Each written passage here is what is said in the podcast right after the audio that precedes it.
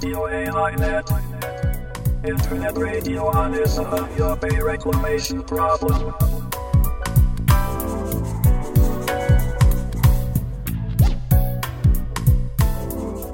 有明海漁民市民ネットワークがお届けするラジオ エーアイ ネット。本日はにせんじゅうはちねんじゅうがつにじゅうはちにちだいよんじゅうにかいの放送となります。ちなみに本日でせんきゅうひゃくきゅうじゅうななねんしがつじゅうよっかの諫早湾の締め切りからななせんはっぴゃくろくじゅうななにちとなります。 エーアイ ネットの A は有明海、I は諫早湾の頭文字です。このネットラジオでは有明海で問題となっている諫早湾干拓に関する話題を中心に、海や干潟などの環境保全や公共事業などによる自然破壊の問題を取り上げていきます。番組では各出演者をスカイプや電話でつないでトークします。回線の状態によってはお聞き苦しい場合があるかもしれません。もし音声等で不具合がありましたら、 YouTube ライブのチャット欄や Twitter でお知らせいただけると助かります。Twitter のハッシュタグはシャープラジオ エーアイ ネット、シャープ アールエーディーアイオーエーアイエヌイーティー となります。では本日の出演者をご紹介します。この番組では有明海漁民市民ネットワーク、えー、私たちは略称で漁民ネットというふうに呼んでおりますけれども、漁民ネットの、えー、東京事務局で活動しているメンバーがレギュラーで出演します。まず司会を担当します、私は矢島と申します。どうぞよろしくお願いいたします。そして漁民ネットの事務局長の菅波保さんです。よろしくお願いします。菅波です。よろしくお願いします。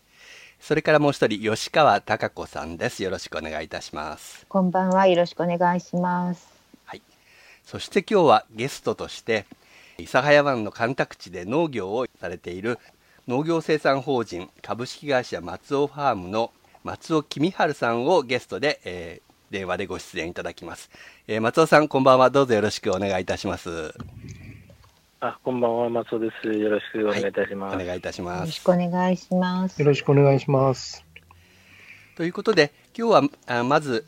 松尾さんに諫早湾干拓地での農業の実情というようなお話をしていただいて、その後いつものニュースコーナーということで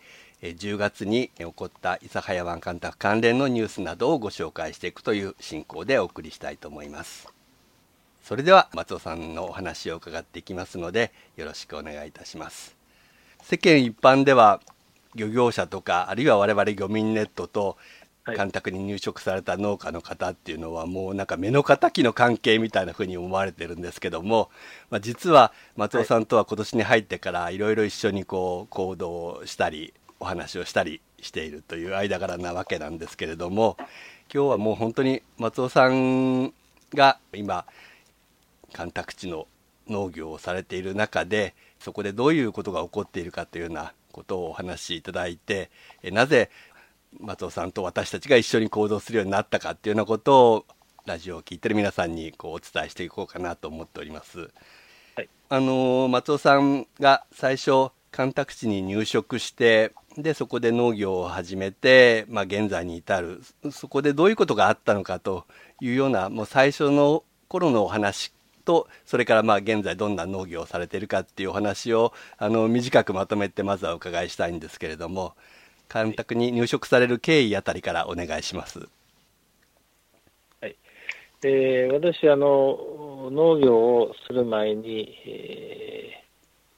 ー、水産業をですね、はい、やっておりまして、まあ、よんじゅうねんほど、まあ、水産業をやってるわけなんですけど、はいまあ、その中で、えー水産の中であの水産野菜と言われる大根の生産を始めたのがきっかけで、まあ、農業を始めたわけなんですけど、はい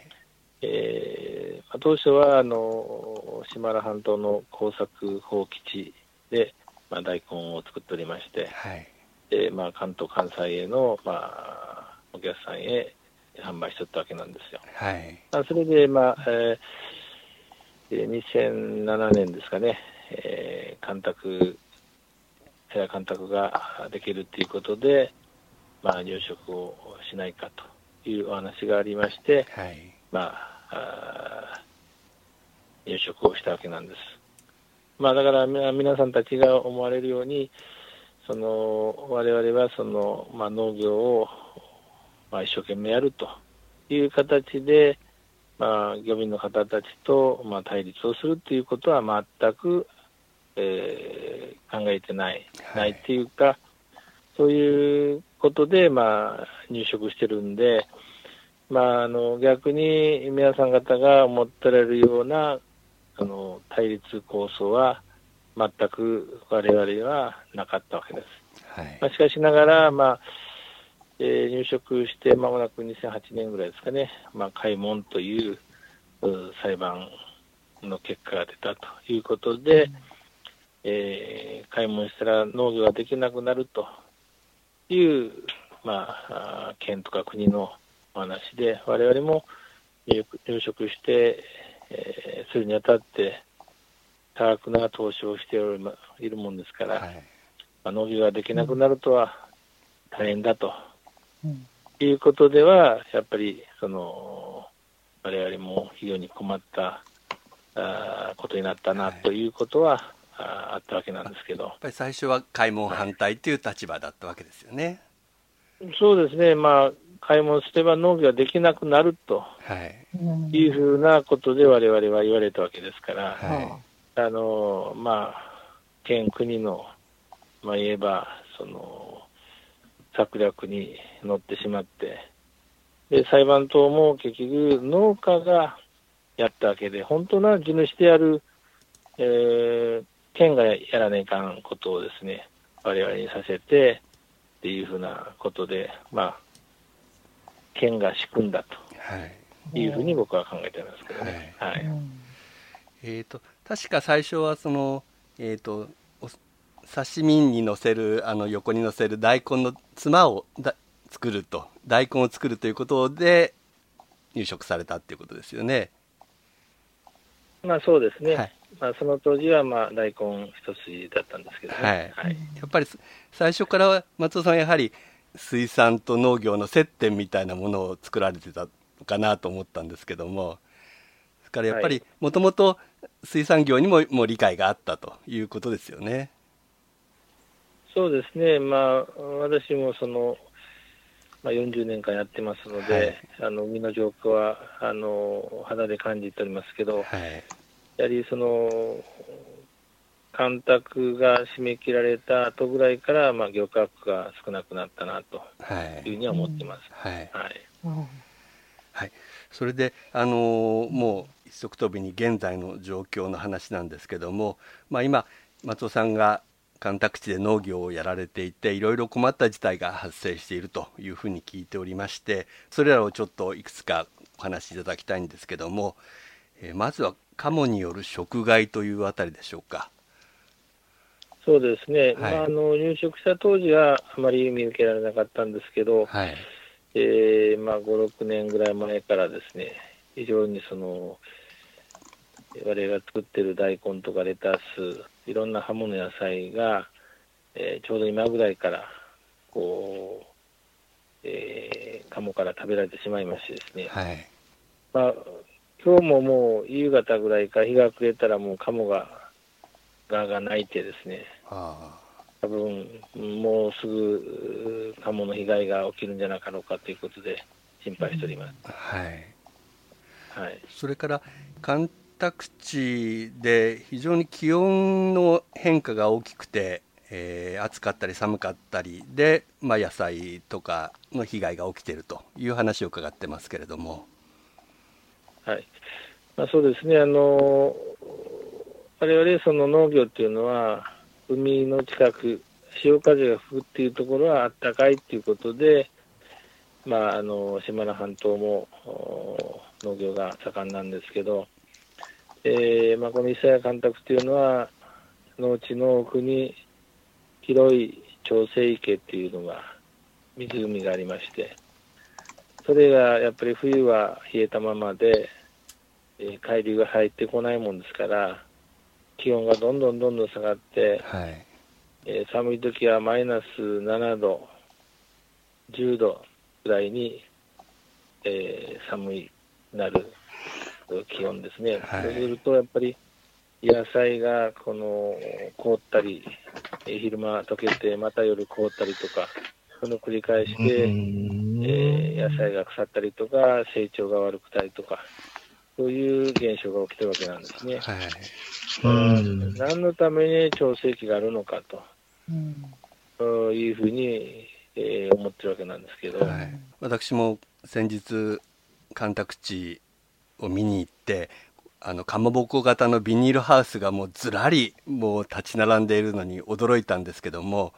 やはりああいうハウス栽培をしないといけないようなこう気温になっているってことなんでしょうかね。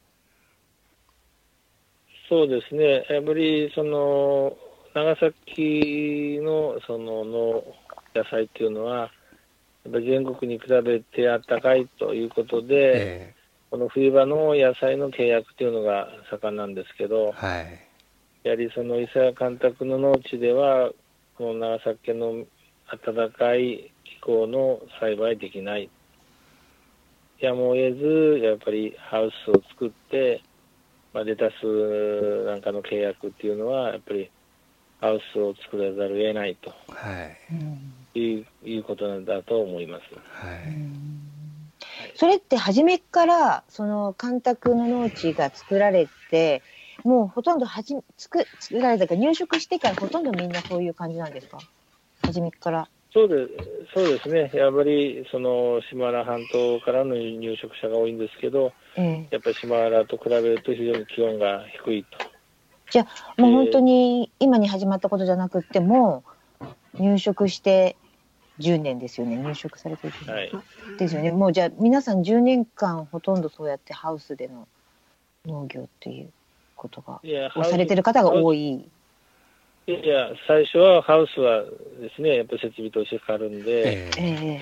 ー、下よきを使ったりとか、トンネル栽培とか、えー、じゃがいもの場合あたりは、やっぱりその、えー、島原半島と同じような時期で作ると、やっぱり霜でやられたりとか、寒さでやられたりって、えーえー、霜や、そうなんですね、例外で、えー、できなくなったりとか、っていうのが、はい、ずっとあったわけですね。えー、皆さん厳しい農業を強いられていると。もともとは有料農地を造成するっていうことでやったわけですよね、伊佐屋間っていうのは。まあ有料農地がどういう意味をしているのかですね。うん、えー、広いのが有料なのかっていうことですよね。まあ、広いのは平坦で、そうですね、平らで水がそのしっかり確保されてるというような話だったと思うんですけど、ね、その気温の話っていうのはあの我々全然分かってなかったんですけど、すごくその条件が悪かったっていうことなんですね。だって調整池の水も使ってないんですもんね。そうですね、使ってないですね。まあ、調整池の水はもうすごいその水質が悪いっていうのがですね、皆さんご存じの通り、えーえー、なんでですね、でまあその今使っているその水っていうのは本名川の下流の水なんですけど、はい、まあ、それもですね、うん、やはり、えー、濁った水だしですね、そのゴミも入ってくるし、うん、なんかシジミが入ってきたとかなんとかって、えー、もうシジミとか川エビも入ってきますしですね、うん、まあ、いろんなその我々そのなんて言いますかね、いろんな冠水パイプで冠水するには非常に、えー、厄介なものが流れてくるわけですよね。うん、あのだからやっぱり野菜にしても、うんうん、きれい、はい、きれいな水がですね、やっぱり、うん、ですね、やっぱりその水っていうのは非常に大事なんでですね。そうですね。その水であれば何でもいいっていうわけじゃないと思うんですよ。はい、やっぱりそのね、えー雑菌が入った水をですね、まくと病気にもかかるだろうし、だからそのやっぱり我々はその農これだけの、ね、国が作った有料農地になればやっぱりきれいな水があってしかりと思うんですけど、はい、こういう整備はせずにその我々農民農家にリースをしている校舎、校舎自体も農業はしてないわけですから、そういう校舎が農地を取得してですね、で我々にその貸し出しするというのがおかしいわけですよね。あのにせんはちねんじゃなくてそのなんだにせんはちねんか、とにかくその県とか国がその開門したら農業ができなくなるって言った言ったっていうことでしたけど、どういうふうな感じでこれだから農業ができなくなるよっていう、ないないだから農業にできなくなるっていう感じで言ってたんですか、国とかの、あの、まあ、県とかは。一つはやっぱりその、その農業用水がなくなると、はいはい、使えなくなるってことですね、うん、でも調整器は使ってないのにそういうふうな感じ、うん、使ってる人もいるんですか、うん、中には。いやいや、それもあの同じところから、ね、あ、みんな使ってないんですね、はい、水を入れるとこは一緒ですからね、まあ、まあ、うん、だからその調整池もその本名川の下流もつながってますので、うん、そこら辺でその海水が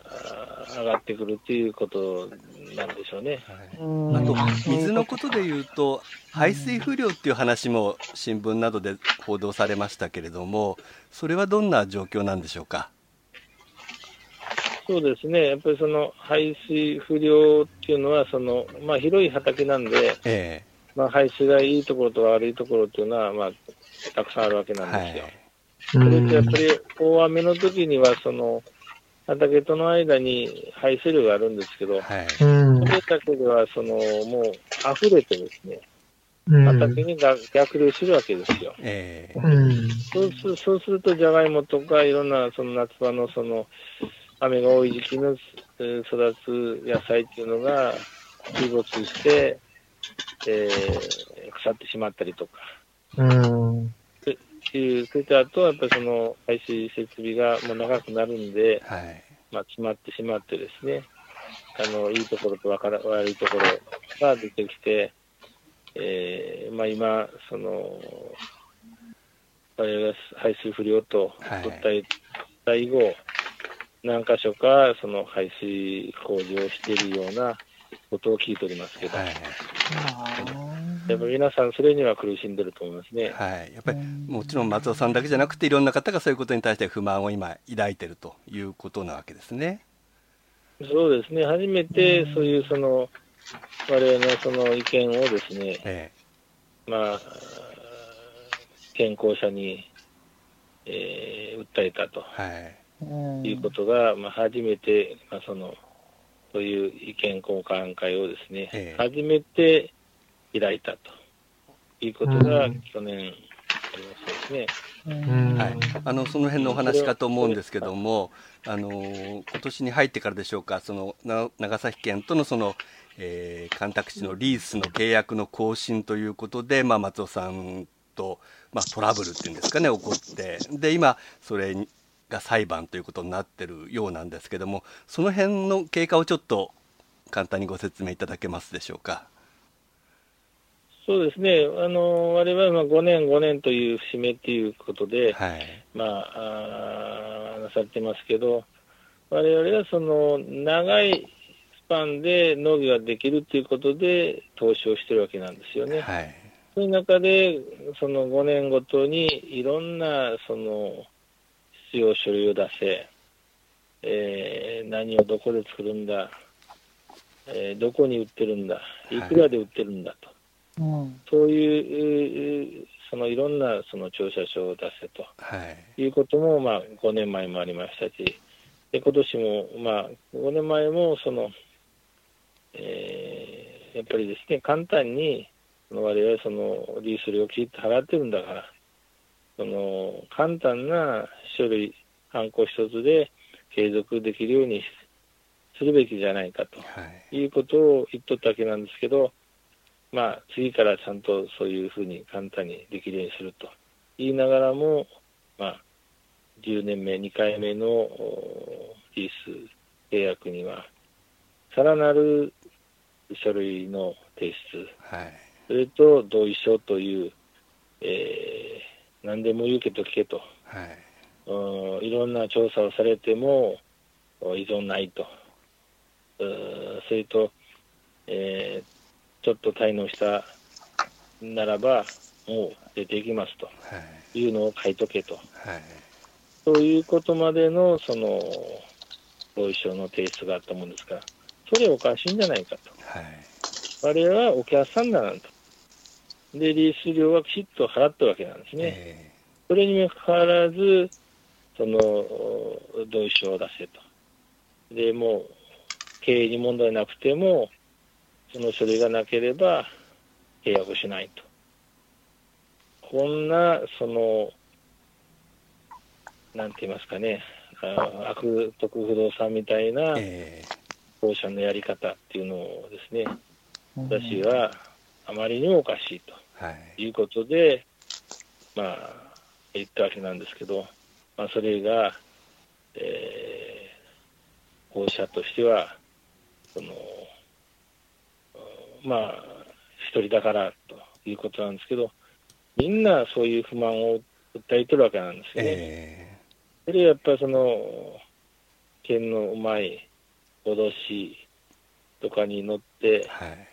まあ、皆さん押したんでしょうけど、私だけがそれに対して、まあ、意見を言ったために、うんまあ、出ていけというふうなことをですね、まあ、こうしゃ言ってるわけなんですよね、うんうん、あのかつて松尾さんはその入植されるときはもう県からもっとたくさん土地を借りてくれみたいに言われて、本当にこう乗客っていうんですかね、もうお得意様みたいな関係だったわけですよね。そうですね、僕はあのいちまんろくヘクタールだけでいいと言っとったんですけど、えーまあ、あ借りて借りてくれということで、えー、さんじゅうヘクタール、はいねまあ、それだけのリース料をきっと払ってですね、ごじゅうねんかん、うんえー、やってきたわけなんですけど、えー、だからそのリース代を払っとってもいいことを聞かなければ出ていけと、はい、いうふうなことを言うわけですから、こんなことが世の中であっていいものかと、うーんなんかブラックですよね本当に困りますね。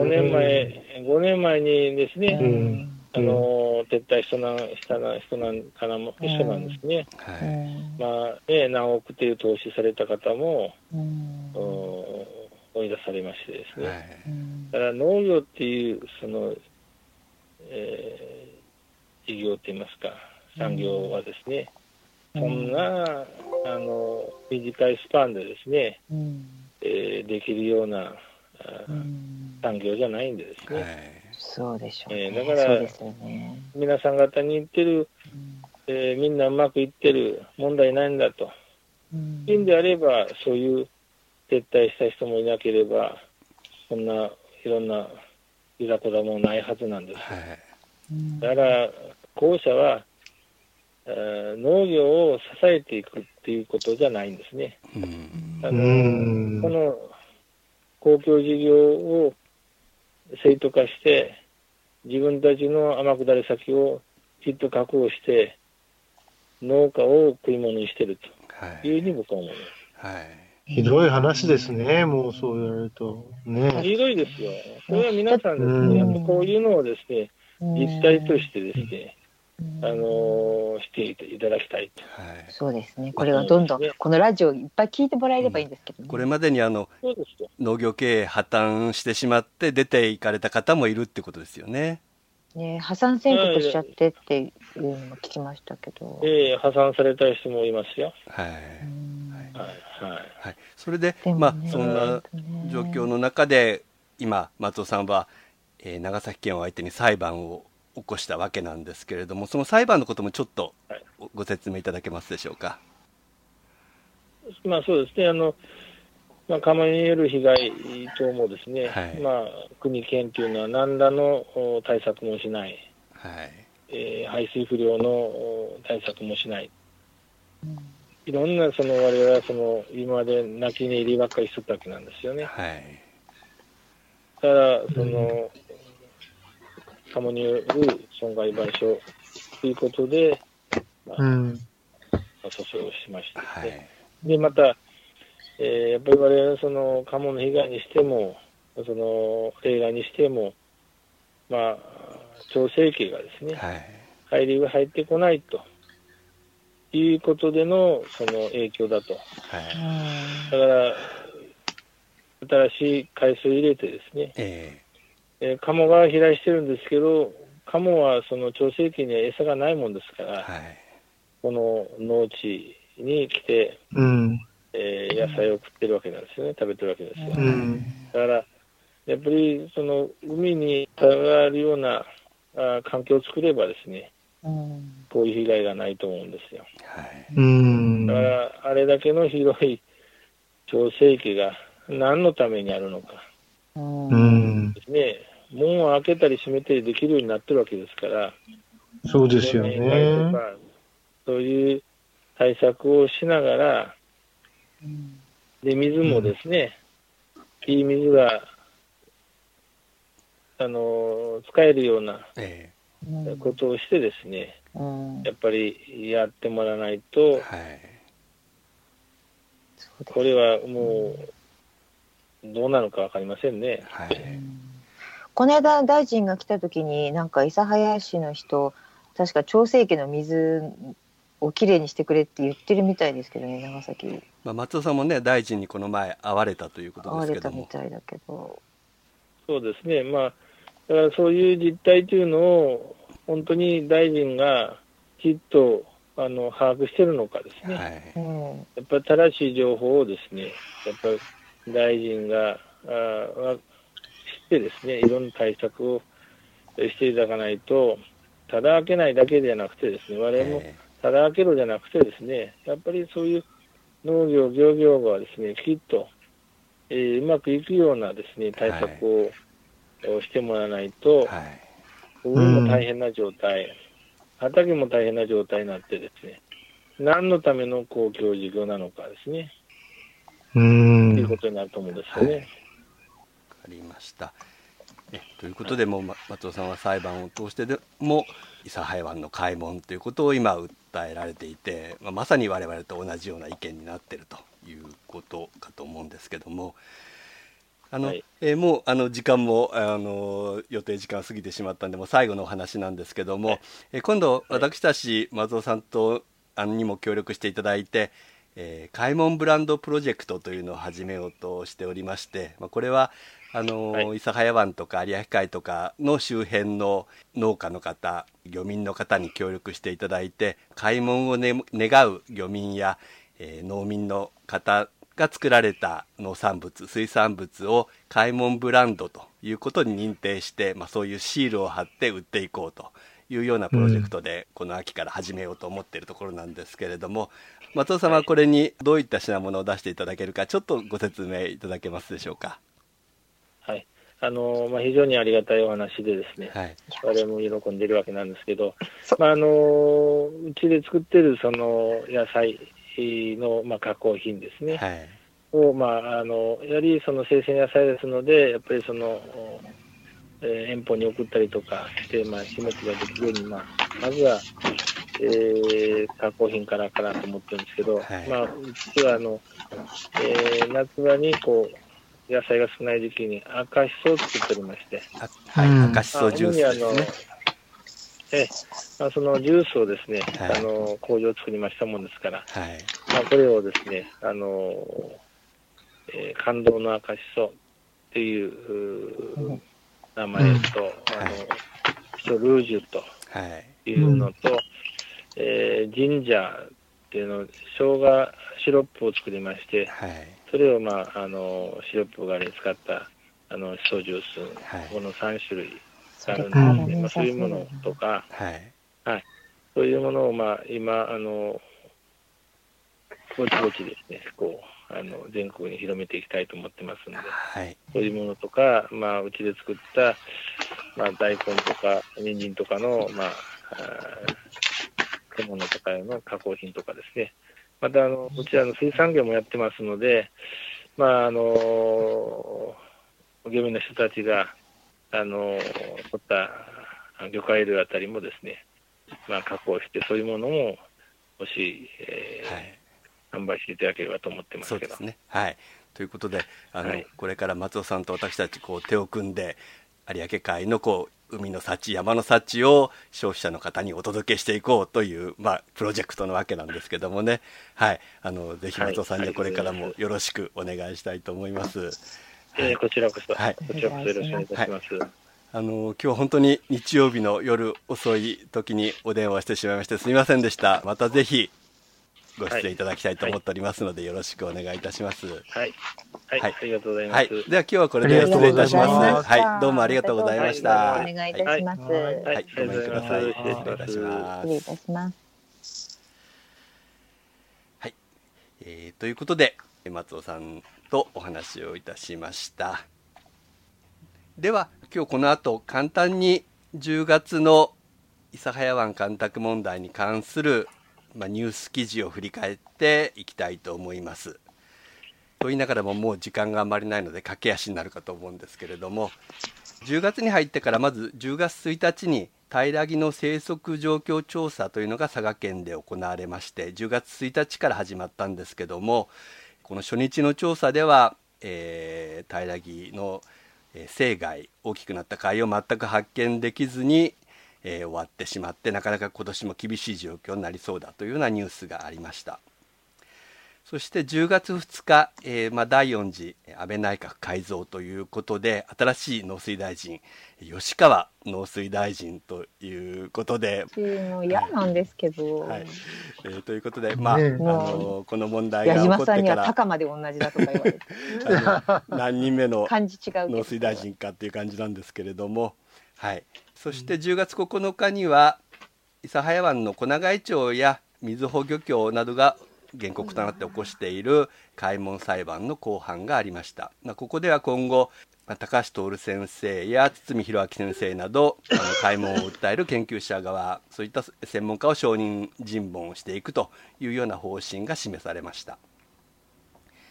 えー、そしてじゅうがつじゅうににちには佐賀県有明海漁協の組合長らが九州農政局を訪問して分散排水ですね、あの塩気堤防からのこまめな排水を徹底してほしいというような要望書を提出しています、えー、そしてじゅうがつじゅうににちには、えー、開門派の弁護団が最高裁に対してこの前の開門命令を事実上無効化したという判決、えー、それに対して上告理由書を提出したということです、